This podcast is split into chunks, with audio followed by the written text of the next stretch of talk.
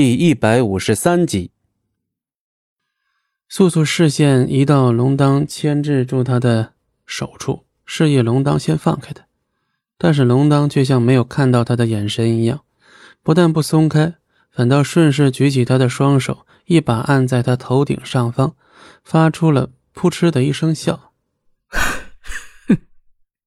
看来你是不打算解释了。什么？龙当有过给他解释吗？没给他时间呀。他现在啊，根本就是在无理取闹。素素心里明白，他肯定是在生他的气，也知道龙当之所以这样，是因为他压在心里的事太多。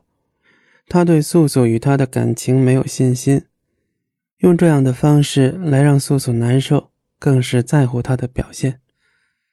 龙当再凑近了素素一分，加上素素的双手被龙当扣在头顶。他们的身体几乎贴在一起，不过这似乎也是龙当故意的，毕竟他还保持了几分与素素身体的距离。但这样算是在惩罚他吗？面对龙当突然的凑近，素素止不住脸色的变化，白皙的脸上泛起了片片微红，有略微侧头想把话说完。你先听我说。这次龙当没有强势的打断他。不做动作，等他未到之言。素素避开龙当，一直盯着他的视线，强装镇定的开口：“师尊，风景寒放风景寒走的原因只有一个，那就是他可以帮我找到九渊。找九渊，就非风景寒不可吗？”素素是信不过他，还是信不过 他不如风景寒强大呀？龙当也已经承诺过会帮素素找到九渊，可他为什么就非要风景寒也掺和进来呢？他与风景寒这么多年的情谊，是他无论做什么都无法代替的，是吗？龙当明明什么都可以给他，什么都可以为他去做，只要他开口，可他呢，宁愿让伤他如此深的风景寒帮他，都不愿向他开口。素素道完后，以为龙当会理解他的用意，哪知道龙当却更加生气。方才那淡然的神色一下子不见，他面上明明就是一副嫉妒的表情。是的，他在嫉妒，嫉妒风景寒永远都是素素的首选。龙当腾出了一只手，强行扭过素素侧开的脸，让他看着他，让他眼里只有他。而现在，以他俩如此近的距离，素素就算将头微微侧开，唯一能看到的也就只有他龙当而已。可他忍耐了太久，他一直在他身边，可却不完全属于他。他怎会不嫉妒那个时时被素素想起的人呢？素素清楚地看着龙当眼中的妒火，让他走不是为他，是为了九渊。